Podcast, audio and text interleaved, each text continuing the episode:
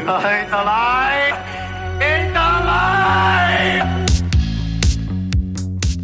La cabine des curiosités, Alexandre Berli, sur la Tsugi Radio.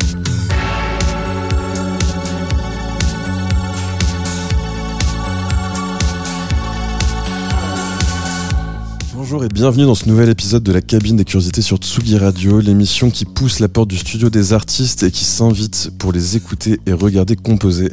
J'ai le plaisir de recevoir aujourd'hui le musicien et producteur Bernard Fèvre, aka Black Devil Disco Club. Ensemble, nous allons remonter le fil de sa carrière et revenir avec lui sur les coulisses de la production de ses disques, comme sur son approche de la création. Bonjour Bernard. Bonjour. Et merci beaucoup d'avoir répondu à notre invitation. Pour les auditeurs et les auditrices qui ne te connaîtraient pas, je vais rappeler quelques éléments succincts de ton parcours. Tu commences la musique dans les années 60 où tu joues dans des groupes de pop et de rock, notamment dans un groupe qui s'appelle Les Francs Garçons, dont des disques paraîtront autour des années 68-70.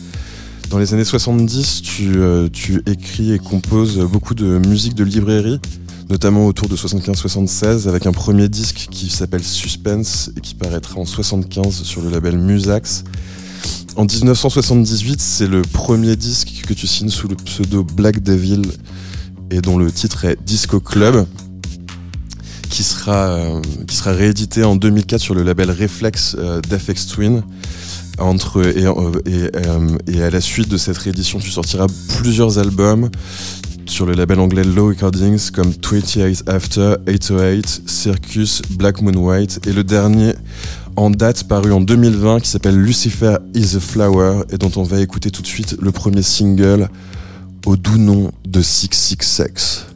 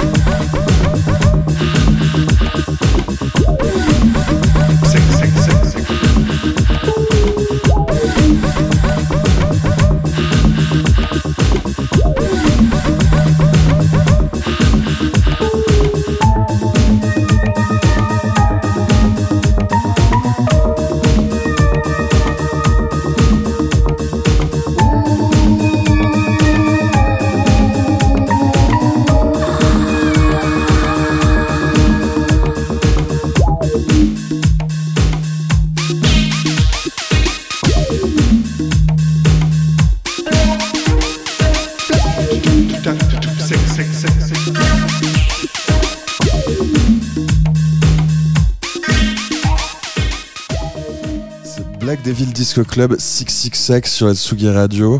Et donc du coup Bernard, c'est le dernier album que tu as sorti, Lucifer is a Flower, donc en 2020 sur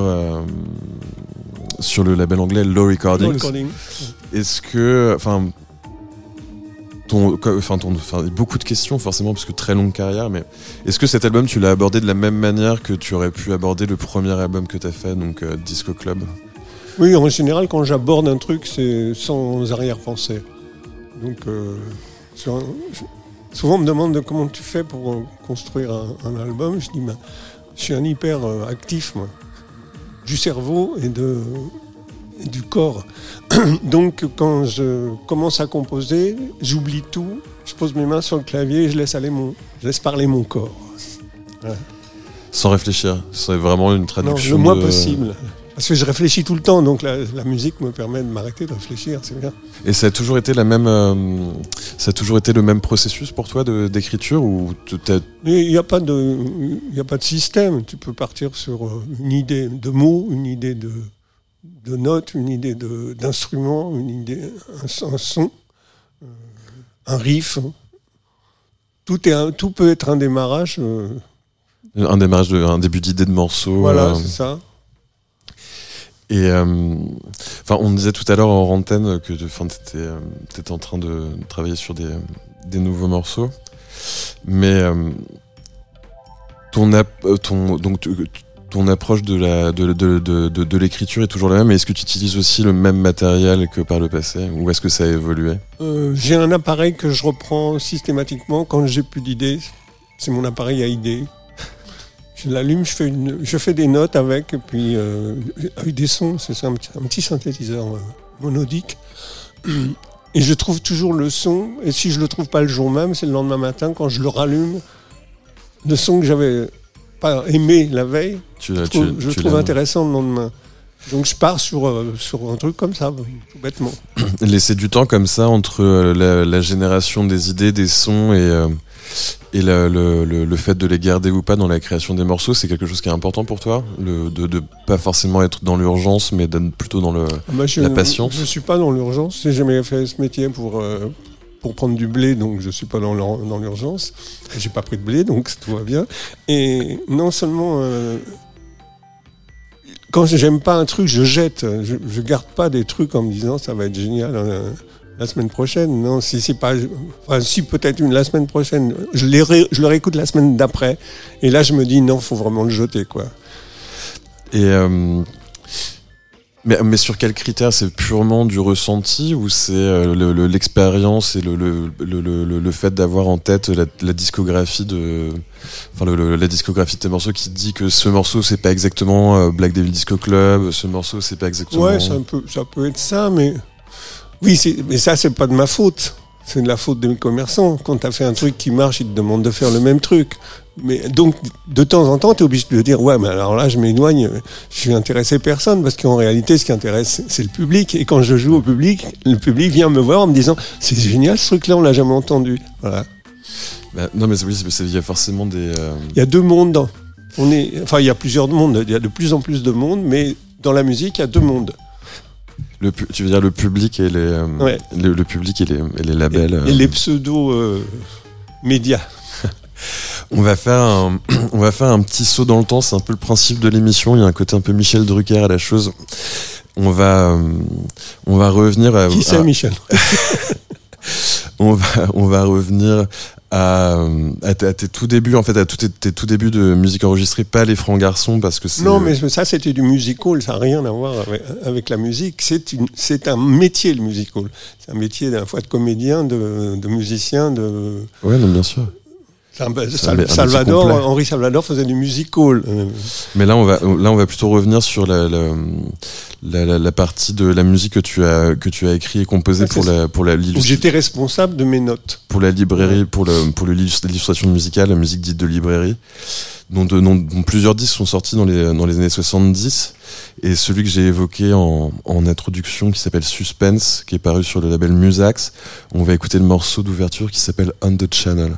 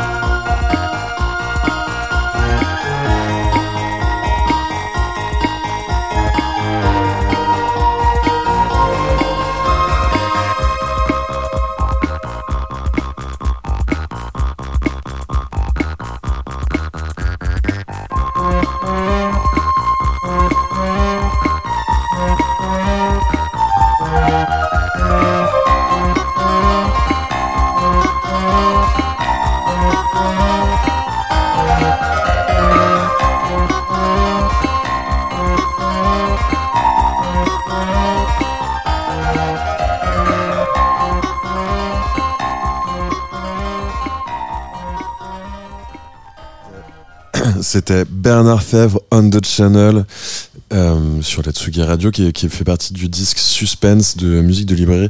Donc, ça c'est un morceau qui est relatif à ton corpus de travail des années 70. C'est de la musique d'illustration, c'est de la musique de librairie, mais qui sonne déjà. C'est la création d'ambiance, la création d'un monde musical qui amène. Même si on n'a pas des images. Mais ouais. C'est déjà extrêmement synthétique et on peut reconnaître... C'était ma découverte. Je découvrais en même temps le synthé, je faisais la musique en relation avec ma nouvelle fiancée, qui est le synthé. Et la découverte de la machine t'a stimulé, enfin, c'était une vraie rencontre? Oui, parce que ça faisait, depuis l'âge de 14 ans, je faisais de la musique. Donc à l'époque, j'en avais... Je m'approchais doucement des 30. Ouais, je devais avoir 25, tout ça.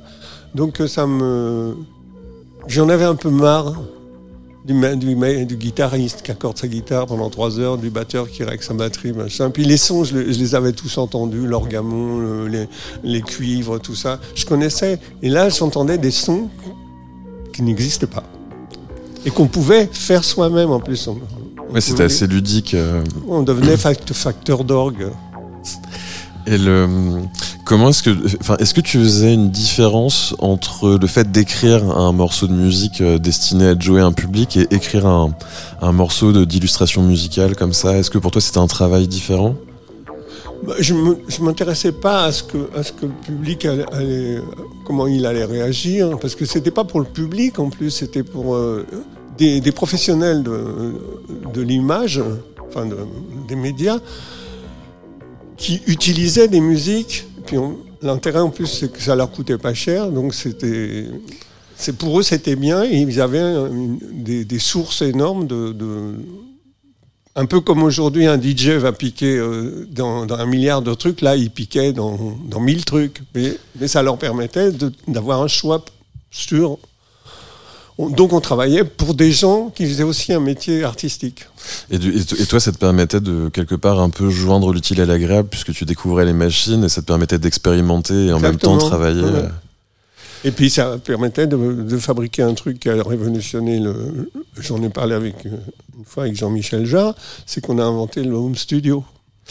Oui, c'était l'émergence du matériel portatif. Avant, il fallait qu'on parte dans un studio pour faire de la musique.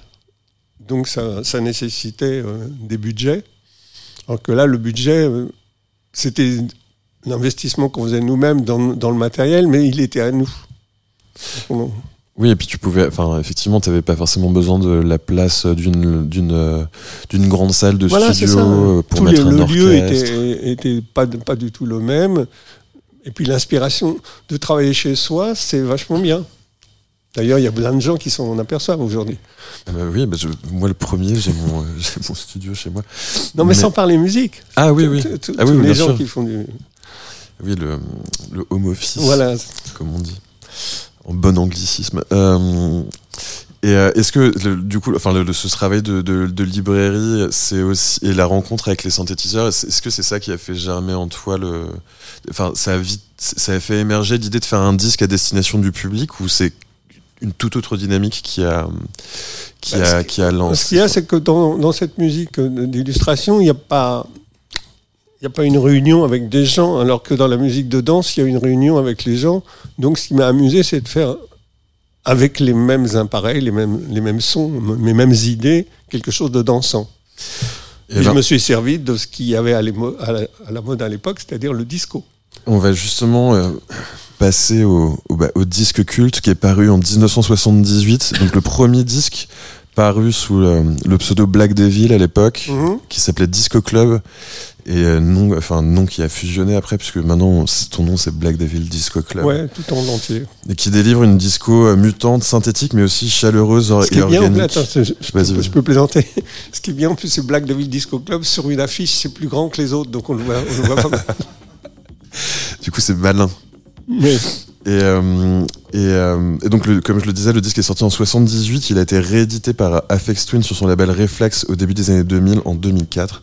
Il a influencé pléthore C'était avant 2004. La réédition. Parce que moi, j'ai refait la suite en 2003.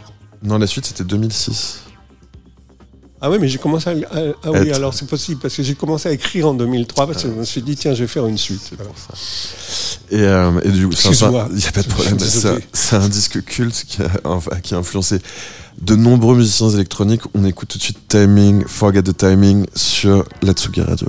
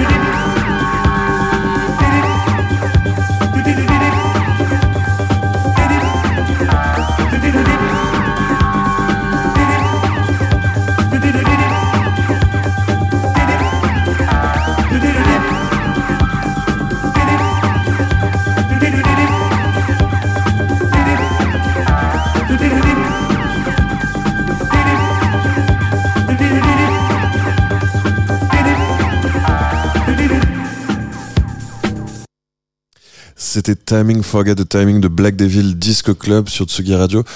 Tu disais juste avant que une des idées du disque, c'était la rencontre avec le public et surtout le faire cohabiter la danse et les sons synthétiques que tu avais découverts avec la musique d'illustration, la musique de librairie. Comment est-ce que tu as intégré la danse? C'était parce que toi-même, tu étais un danseur invétéré. Oui, je sortais beaucoup. Et je dansais beaucoup. Mal, mais bien. Mais du coup, c'est l'époque où à Paris, si tu dansais pas, tu étais quand même un groupe look, tu vois. Et on dansait pour de vrai. On transpirait, alors qu'aujourd'hui, plus personne ne transpire en dansant. Oui, ou pas. C'est assez étonnant. Pas pour les mêmes raisons. C'est plus un sport. Nous, c'était encore un sport. Oui, avec des marathons de danse et des concours, mais... Et comment est-ce que, enfin, du coup, c'est ton goût pour la danse qui t'a donné envie d'allier les deux et de faire danser les gens avec une musique. Oui, en plus, c'est une mère qui était très rythmicienne et qui adorait danser des tas de choses, enfin des tas de choses du temps passé, mais des tas de choses rythmiques et qui avait une très bonne oreille en plus. Et le choix des influences disco, c'était quelque chose, c'était un goût personnel. Oui, j'aimais bien ça. Moi, je suis un peu blague dans ma tête. Alors, tout ce qui fait la fête, ça me plaît. Et le disco, c'était la musique. En plus, c'est une musique qui est. C'est marrant, même encore aujourd'hui, elle prend le pas sur toutes les musiques dans le monde entier. C'est celle où les gens se rassemblent encore et toujours. Par exemple, j'étais à Chypre, les Chypriotes ne supportent pas le rap. Mais le disco, oui, très bien. Voilà. Mais c'est même s'il y a des racines communes, c'est pas exactement la même chose. Mais du coup, il n'y a pas de politique dans le disco. Un peu quand même. Non, il y avait de la gay pride, mais il n'y a jamais eu de politique. Mais pour revenir sur le disque, donc il est sorti en 1978. C'était, enfin, même si c'était l'émergence du home studio. C'était encore des studios avec des bandes magnétiques, il n'y avait pas encore d'ordinateur. Est-ce que tu te souviens exactement comment ça s'est passé quand tu as enregistré? Tout ce qu'on entend là, ça a été fait sur bande. Ouais. J'avais acheté, dans mon premier achat qui m'a amené vers la musique que je fais, c'est un magnétophone. J'étais voir mon père à l'hôpital, qui n'allait pas bien du tout. Il avait des accidents du travail assez souvent. Et je lui ai dit, t'as pas un peu d'argent pour acheter un magnéto, parce que je suis sûr qu'avec ça, je pourrais avancer. Voilà. Il m'a dit non, 3 fois, et puis la 4e fois, comme il allait mieux, il m'a dit, ouais, allez, vas-y, achète-le. C'est la force de la pugnacité. Et est-ce que tu... parce que j'imagine que tu travaillais beaucoup aussi à l'époque à côté... Enfin, t'as passé beaucoup de temps pour écrire ce disque, ou c'est venu très rapidement ? Non, quand les idées viennent, c'est assez rapide, je pense qu'on l'a réalisé. Moi, j'ai écrit chez moi, des trucs, pas spécialement... je me demande même s'il n'y a pas un dictaphone, où je note souvent des trucs comme ça. Maintenant j'ai arrêté, je fais autrement. Mais je suis arrivé au studio, c'était élaboré. Giordano a fait les textes, parce que moi l'anglais c'est pas mon truc, mais... J'en vis quand même. Et donc, je suis arrivé en studio avec un ingé son qui était important, parce que c'est l'ingé son qui a fait Black Devil Disco Club aussi, parce qu'il avait des idées dans le coup. On était des jeunes qui avions envie de changer tout. Hein. Le percussionniste était un Tunisien, je ne me souviens plus son prénom, et moi. Et puis les paroles, c'est venu après, à la fin, quand c'était construit. Non, j'avais les mélodies, donc oui, il a pu écrire les paroles, puisqu'il y avait les mélodies, nanana. Donc on a fait ça en 15 jours. Oui, ce qui est rapide quand même. Oui, mais quand les idées sont là, et puis que tu as l'envie, puis que on était vraiment virulents en tant que jeunes. On n'était pas mou. Tu sous-entends la différence d'aujourd'hui, c'est ça? Mais pas toujours. Mais c'est en train de changer. Je trouve que les jeunes de 18 maintenant sont mieux que les jeunes de 18 d'il y a 10 ans. Et comment dire, la cristallisation des idées en studio, ça a été le dernier vernis sur ce qu'allait devenir le premier disque Black Devil Disco Club. Il s'est vraiment passé quelque chose. Enfin, sans l'étape du studio, tu penses que le disque aurait été complètement différent si tu l'avais complètement réalisé chez toi avec un home studio? Bah, c'est-à-dire que oui, ce qui était vraiment un avantage, c'était que le preneur de son qui avait des idées de studio à lui, qui ne se faisaient pas à l'époque. Et moi, mes idées à moi, qui étaient aussi des idées de casser plutôt que de construire, donc ça donnait des trucs un peu ratés, un peu machin, qui donnent l'expérience. Et puis le percussionniste. Un percussionniste, chez soi, c'est pas facile. Certes, ça fait du bruit et c'est difficile à capturer. Et qu'est-ce qui s'est passé quand il est sorti, ce disque? Parce que, il s'est passé rien. C'est grandiose. on ne peut pas faire mieux que rien, tu vois. C'est-à-dire que ça ne plaisait à personne. Et puis en plus, Giordano a commencé à se faire repérer comme étant un margoulin, on dit ça comme ça. Donc évidemment, moi, comme j'étais produit par lui, ça m'est retombé un peu sur la gueule. On a pensé que j'étais aussi un margoulin. Donc, et cette musique n'a pas plu, sauf aux Italiens. C'est l'Italie qui l'a reproduit. Et j'ai joué à New York il y a un moment maintenant, 8 ans.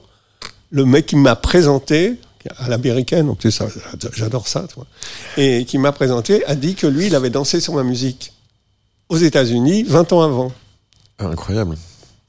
Donc, cette musique a sillonné des tas de routes. Ouais, elle a eu sa propre vie jusqu'en. Sans moi. Jusqu'au début des années 2000 où donc le disque a été réédité donc sur le label Rephlex par Aphex Twin. Mmh. Et du coup à la suite de cette réédition, tu t'es remis en... Je me suis aperçu que j'existais en fin des années 99 quand j'ai lu, enfin, j'ai fait comme tous les cons, j'ai mis sur Google mon nom. Puis je me suis retrouvé à côté des Chemical Brothers et puis Aphex Twin par la suite. Et donc là, j'ai appelé l'éditeur, parce que je savais qui avait récupéré quand même les éditions. Et je lui ai dit, qu'est-ce qui se passe ? Comment ça se fait que... Ah bah tiens, justement, j'ai un chèque pour toi. Donc si t'appelles pas, tu le sais pas. Et puis après, une semaine après, il me dit, ah bah il y a aussi un label qui réédite ton album de 78. Et je lui ai dit, quel album ?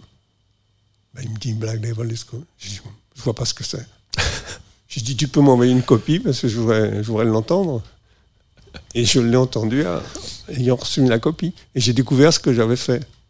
Et tu t'es dit que c'était vraiment... J'ai pas pensé que j'étais un génie. J'ai pensé que c'était assez étrange, mais que c'était pas si mal que ça. Mais pourquoi c'est resté dans les tiroirs ? Ça m'a rendu malheureux parce que moi j'y ai cru quand je l'ai fait. Bah oui, j'imagine. Quand je l'ai fait, j'avais pas 30 ans et... C'était un peu dur, la façon dont j'ai été considéré, comme une merde, quoi, en réalité. Donc, mais ça va pas avec mon caractère, ça. C'est pas du tout ce que j'attends.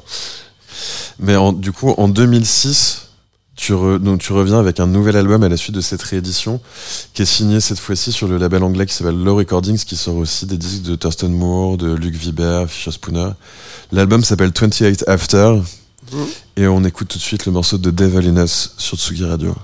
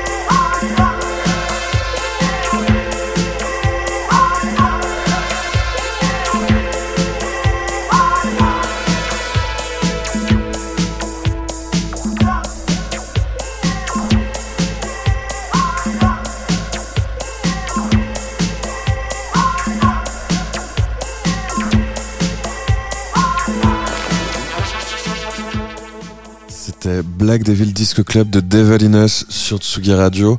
Comment ça s'est passé ce moment où après donc toute cette pause entre le premier disque Disco Club et cet album 28 After, comment est-ce que tu es revenu à ce son et à cette identité de musique par l'image, par les photos qui me restaient du temps où je l'ai fait, de 78. Toutes les images du studio, toutes les relations que j'avais à l'époque et tout, et les instruments. Je me suis rappelé des instruments que j'avais, parce que je ne les avais plus, ces instruments-là. Donc, il fallait que je retrouve des sons de ces instruments-là avec des nouveaux, ceux des années 2000, non plus des années 80... 20, 70. 70. Oui. Donc ça, c'était surtout ça. Et aussitôt que j'ai revu les images, j'ai dit je peux faire une suite, parce que je suis pas un idiot en plus, je vais pas laisser tomber la partie commerciale du truc. Je vais quand même faire une suite, puisqu'on parle de moi, enfin. Mais entre l'idée de faire une suite et le fait que ce soit aussi à la fois fidèle à ce que t'as fait, au premier disque, à ce que t'as fait avant, mais aussi un peu nouveau, parce que forcément plus moderne dans l'approche, parce qu'il y a quand même plusieurs décennies qui sont passées entre les deux. Ouais, parce que j'écoute quand même. Enfin, j'écoute pas. J'entends. Parce que écouter, ça m'énerve. Donc j'entends beaucoup tout ce qui m'entoure dans la vie, je l'entends. Je t'entends toi, mon ami là-bas. J'entends les voitures, j'entends les autobus, j'ai entendu l'usine aussi. Parce que souvent, je me marre parce que je dis, tiens, j'ai mis des bruits d'usine et ça fait danser des mecs qui n'iront jamais. Ouais, c'est le principe du... Mais parce qu'en fait, en préparant l'émission, je me demandais... Parce que je pose souvent plein de questions sur certaines techniques d'enregistrement ou de production de musique. Et je me disais, mais est-ce que Bernard a... pratiquer le sampling, mais du coup si t'as mis des sons d'usine dans des morceaux, effectivement, mais tu l'avais déjà fait dans les années 70. Ouais, le sampler, quand c'est arrivé, ça me plaisait bien. Il y avait Akai qui faisait un truc qui faisait il était même pas stéréo d'ailleurs, je pense que c'était le S950, ouais, le rack, ouais. Ça m'amusait parce que tu pouvais enregistrer chez toi ton chat, tes casseroles, machin. Il y a des mecs qui ont enregistré des milliers de sons comme ça, je me servais à rien. Et ça les branchait. Donc c'était vraiment bien. Et puis en plus, ça permettait aussi de travailler ta voix. Parce que tu chantes ta voix, puis tu l'écoutes, puis tu la doubles, ou tu fais une tierce, ou tu fais des trucs. Et c'est très agréable. Là, tu joues avec le pitch, enfin avec la hauteur. Mais le truc le plus agréable, c'est l'arrivée de l'ordinateur avec des multipistes. De 1000 pistes pour pouvoir faire. On n'utilise jamais 1000 pistes. Mais l'ordinateur où on travaillait comme en studio, mais où tout était facile, tout est coupable, tout est arrangeable, éditable, tout est transformable. Oui, parce qu'en fait, entre la période où tu as fait le premier disque et la période où tu es revenu avec l'album 28 After, en fait, tu as continué de faire de la musique, mais pour la pub. Pour la publicité. Donc. Tiens, en parlant de bande magnétique, j'avais eu un grand succès à Europe 1, qu'on appelait Europe numéro 1. Europe 1. On m'a demandé un jour de bouger l'antenne d'Europe pendant presque 2 jours pour le lancement des petites bouteilles rondes Orangina dans le grand commerce. Parce qu'avant, ça ne se vendait que dans les cafés. D'accord. Donc, on m'a dit, voilà, ton challenge, tu secoues l'antenne. Ah. On va te donner tous les génériques de toutes les émissions et tu te démerdes. Je suis resté 1 semaine en studio avec un preneur de son. J'ai trouvé des trucs au dictaphone, des petites mélodies sympas pour mettre des paroles vendeuses. Et j'ai pris les génériques et au ciseau, à la bande magnétique et au scotch, j'ai fait danser les génériques. Un peu à la manière de Stockhausen, qui faisait de la musique expérimentale. Mais tout mécaniquement, si tu veux. C'est chiant. Oui, alors que maintenant... Mais ça a très bien marché. Alors que maintenant, avec l'ordinateur, c'est beaucoup plus simple. Ah oui, on n'a plus besoin de faire ce genre de choses. Mais toi, tu l'as bien vécu, la transition technologique, puisque forcément, donc, t'as commencé dans les années 60, 70. Oui, complètement. En plus, j'étais même pro. J'étais pour, complètement. J'ai rencontré plein de musiciens avec qui je travaillais ou que je croisais et tout, et qui me disaient ouais, de toute façon, les boîtes à rythme, ça marchera jamais. Je me disais méfiez-vous quand même. Et je les retrouvais 2-3 ans après, ils n'avaient plus de boulot. Bah, ils se sont créés un chômage. À ne pas vouloir rentrer dans la modernité, quoi. Mais du coup, c'est la rencontre avec le synthétiseur, c'était inspiré la musique de librairie dont on parlait au début et ensuite le premier disque de Black Devil Disco Club. Est-ce que l'évolution de la technologie, ça a gardé cette capacité à te stimuler, à t'inspirer, ou c'était plus une facilitation? Ça m'intéresse pas, la technologie. C'est un outil, mais moi personnellement, je suis pas complètement parti la tête dans la recherche. Je l'ai fait à un moment donné. D'ailleurs, ça me donne j'ai fait un titre grâce à ça sur l'intelligence artificielle en musique.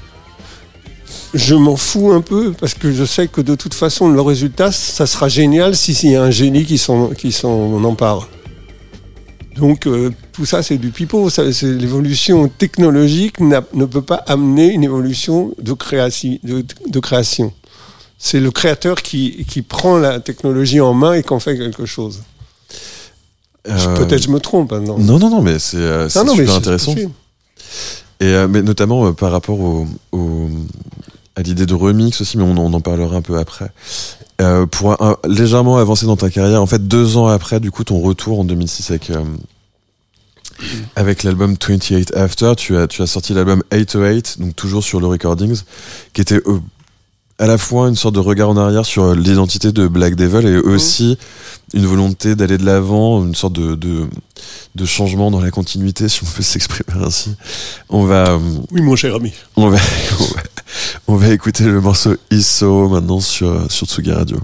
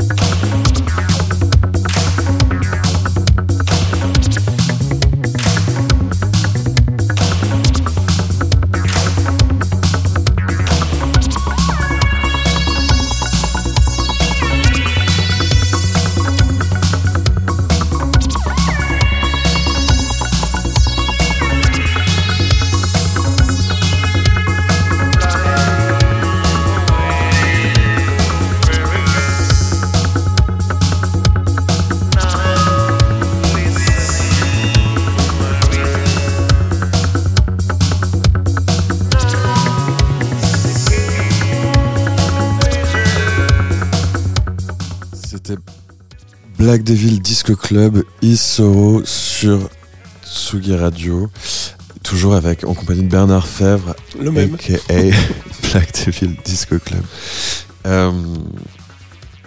Donc, enfin, on vient d'écouter donc forcément le premier disque, l'album 28 After, ce morceau qui est extrait de 808, qui est un peu différent. Comment est-ce que t'envisages en fait le changement dans la continuité que je crois que c'est aussi parce que moi je change dans ma continuité, physiquement, moralement et intellectuellement. Je ne fais que suivre mon moi-même. Oui, c'est toujours en fait, mais parce que la musique, elle reste. Il n'y a pas de calcul, si tu veux, c'est ça le problème. Il n'y a pas de réflexion en disant je vais faire ça parce que ça. Non, je fais ça parce que ça va être bien, ça va me surprendre, moi j'aime me surprendre moi-même, tu vois. Je dis, putain, je fais des trucs, des fois j'ai fait des trucs sur le clavier qui sont super durs à faire pianistiquement, alors que c'est des choses simples, et c'est les choses les plus simples, c'est quand c'est répétitif. Quand tu fais un truc au clavier, au piano, on va dire, j'y arrive pas. J'ai passé l'après-midi à le travailler pour y arriver.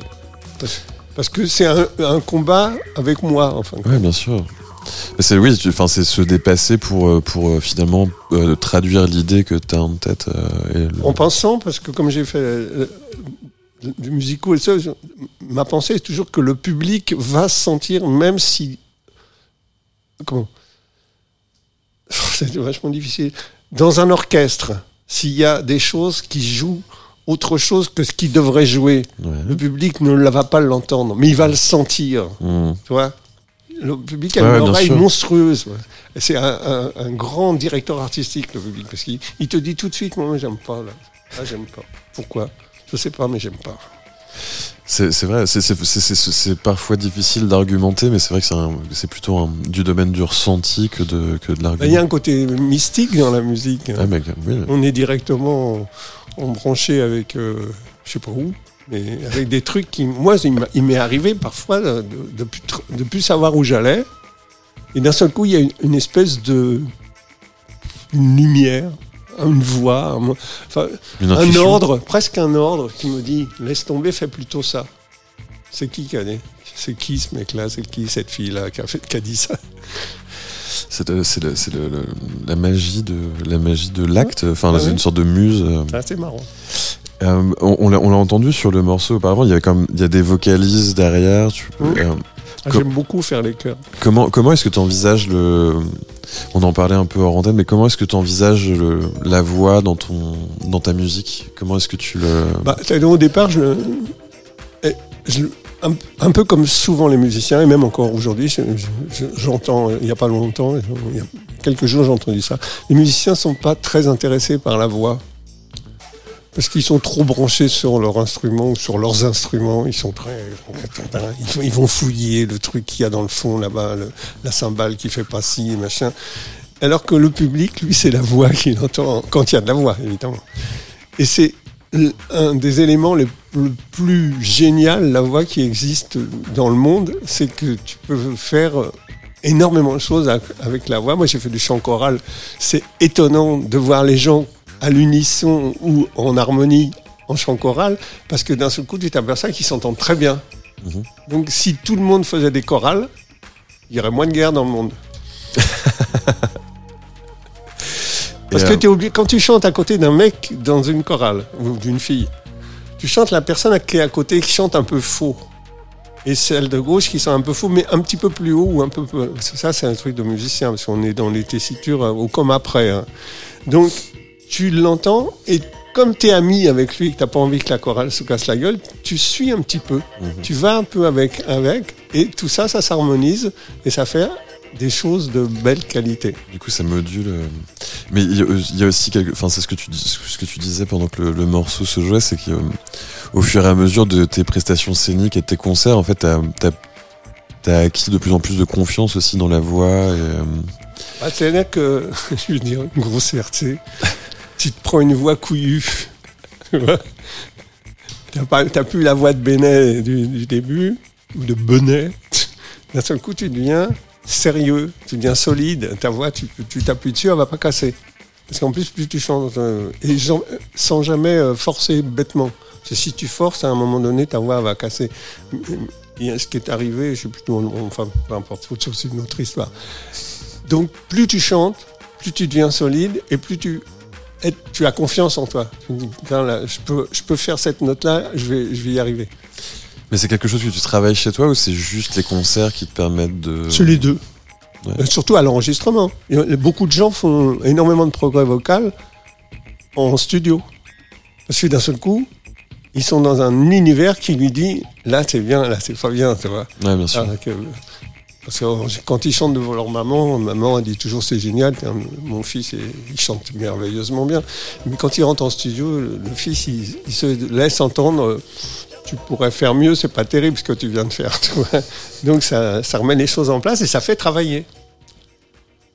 On va faire une petite incursion de nouveau dans ton travail d'illustration.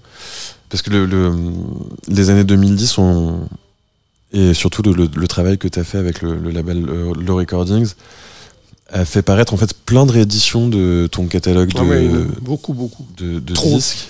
Trop. Et beaucoup de remixes. Trop.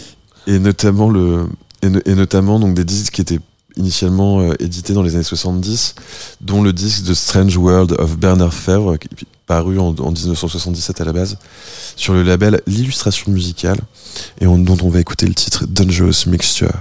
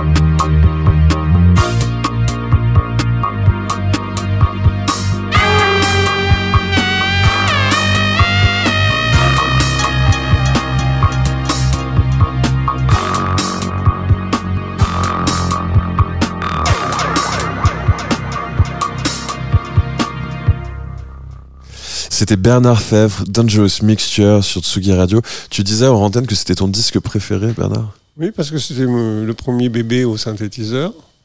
Enfin, les premières musiques réalisées grâce au synthétiseur et à l'imagination que ça peut engendrer, qui n'avait rien à voir avec ce qu'on entendait du tout à l'époque.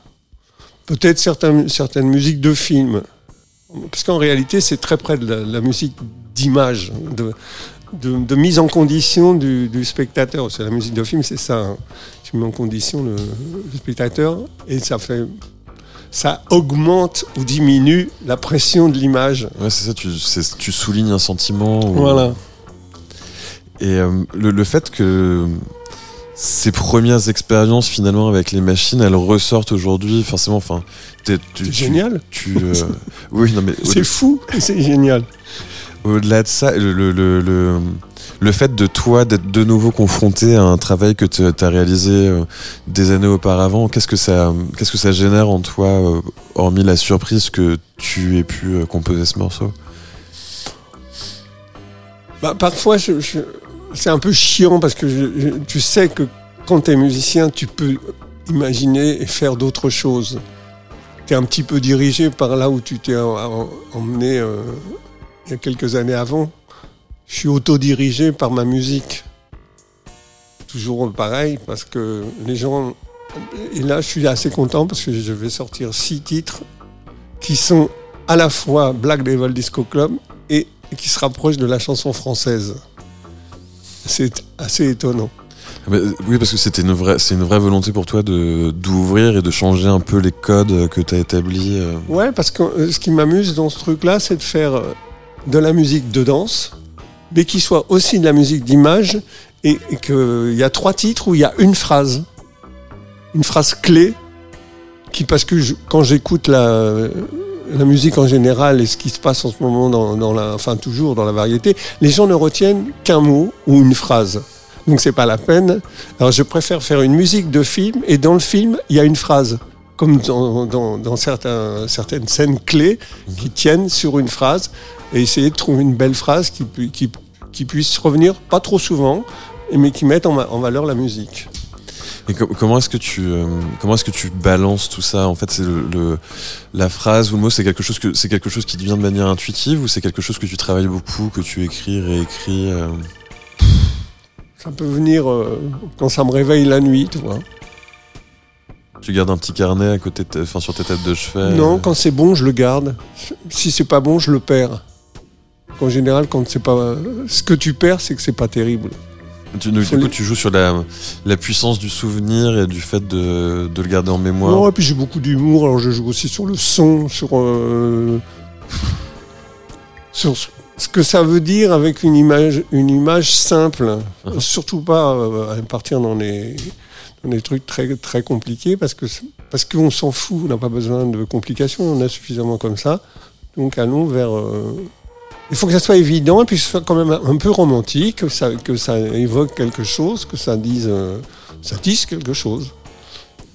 Oui, parce que le côté un peu chaud, romantique, c'est quelque chose qui a... Je vais vous citer un exemple. D'ailleurs, j'ai amené le titre dans ma poche. Dans ce titre-là, ça dit « Pour l'amour de vous, des caresses de vous, je verserai l'enfer sur la mer ». C'est joli. Voilà. Donc avec une phrase comme ça va, tu peux aller te coucher après. Non, par contre, je me suis trompé. C'est la mer sur l'enfer. Ah. Tu vois, en plus, je suis très très con parce que mon cerveau, il marche pas toujours bien.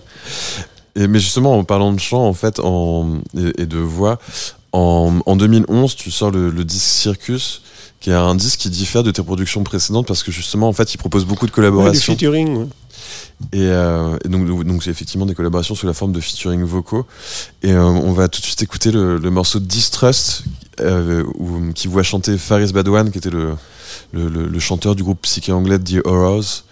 On écoute donc Distrust de Black Devil Disco Club sur Tsugi Radio.